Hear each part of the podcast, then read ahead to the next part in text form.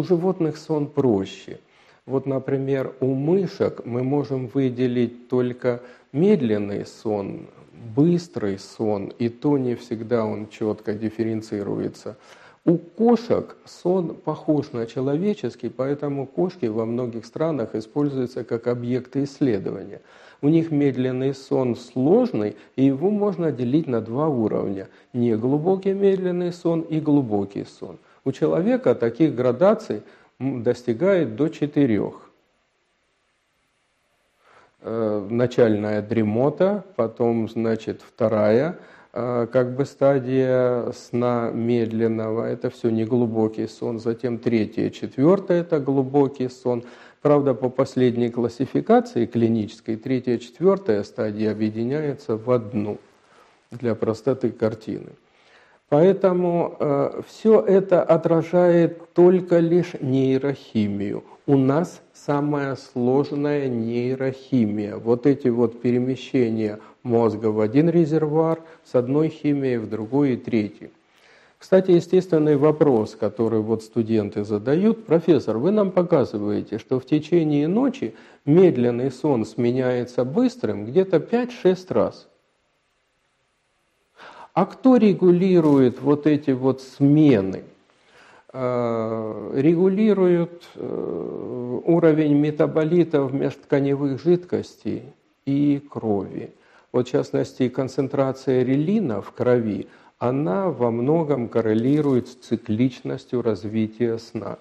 Но пока данных в этой области немного, потому что собираются они с трудом. Ведь это нужно подшить обследуемому конюльке – и э, делать онлайн э, значит, контроль э, содержания ренина, лептина в крови. Непросто эти вещи делаются. Но такого сложного сна, как у человека, нет ни у другого, ни одного живого существа. Но и бодрствование мы получаем кардинально иное, чем у животных. Самое главное отличие в том, что вот это разделение коры на старую гиппокампальную и новую, которая над ней надстраивается, неокортекс, оно привело к появлению такого качества, как воображение. Воображение – это уже часть нашей личности. Мы можем в это воображение погружаться вольно или невольно во время сна – а в бодрствовании мы можем и планировать деятельность, и строить какие-то планы, и творить, и писать стихи, и музыку, и все. Это фантастическое приобретение, и похоже, что у человека оно возникло только благодаря такому совершенному сну.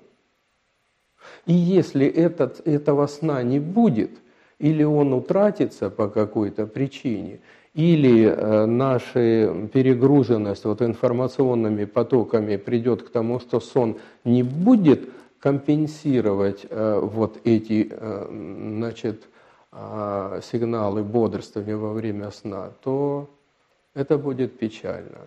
Тогда наше творчество пропадет.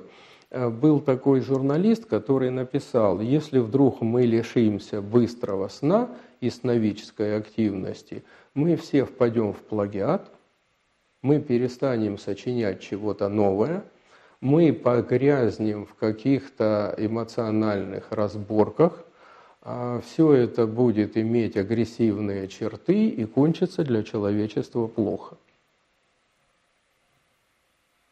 Может и утрированная позиция, но может в ней и есть чего-то. А, пытались лишать животных именно быстрого сна. Ну, приборами выделяли, когда быстрый сон наступает, и не давали спать быстрым сном. Оказалось, что это очень пагубно для животных, гораздо более ну, а, негативно, чем лишение медленного сна. Лишить медленного сна очень трудно. Но даже если нас повесить на лямках и не давать спать, мы все равно будем значит, погружаться в сон. А вот быстрого сна, основными проявлениями быстрого сна является снижение тонуса мускулатуры. Крыску ставили на островок, э, который был почти вровень с поверхностью водички. И когда она сидела, Она на островке сидела. Но как только она засыпала быстрым сном и мышцы расслаблялись, она падала в воду. Опять забиралась на островок, опять спала, медленный сон. Пожалуйста, когда тонус мускулатуры медленно падает, падает. Но когда он исчезает полностью, быстрый сон, она опять падает в воду. Если не вылезет, то захлебнется. А, как правило, такие крысы погибали. То есть медленный сон очень нужен для организма. И медленный сон, то есть не медленный, а быстрый сон очень нужен для организма. И похоже, что быстрый сон – это самая большая загадка. Мы догадываемся, для чего он, но таких доказательств неубиенных все-таки еще маловато. Ведь он открыт был только вот в 52-м, 53-м, 54-м годах, быстрый сон, сравнительно недавно. А до этого думали, что есть просто сон, он один, он не делится на какие-то сны, э, охранительное торможение по Павлову, нейроны все перестают работать. А получилось ведь как? А, представьте себе конвейер. Движется лента.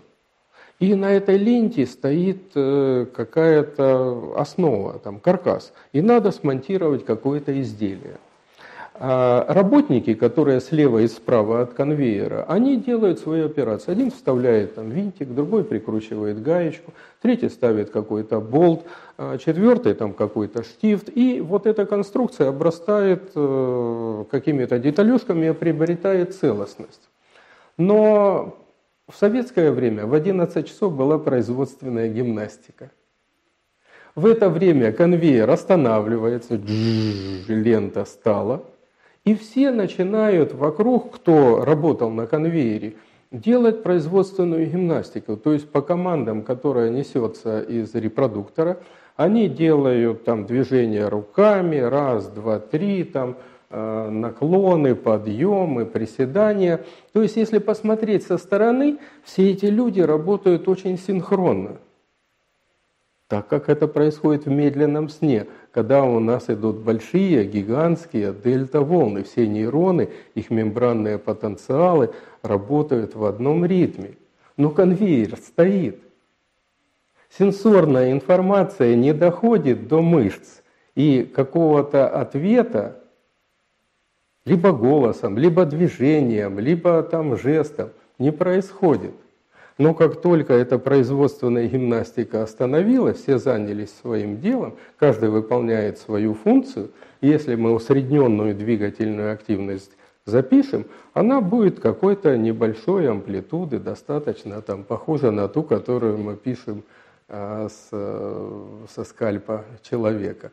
Это вот идет э, афферентный синтез. Раздражение какое-то поступило, организм с ним что-то делал, и в итоге получил какой-то результат. Мы то ли повернулись, посмотрели на что-то, то ли, значит, слово сказали, что ты ко мне пристаешь, или еще что-то такое. А во время сна конвейер стоит. Вот вам сон.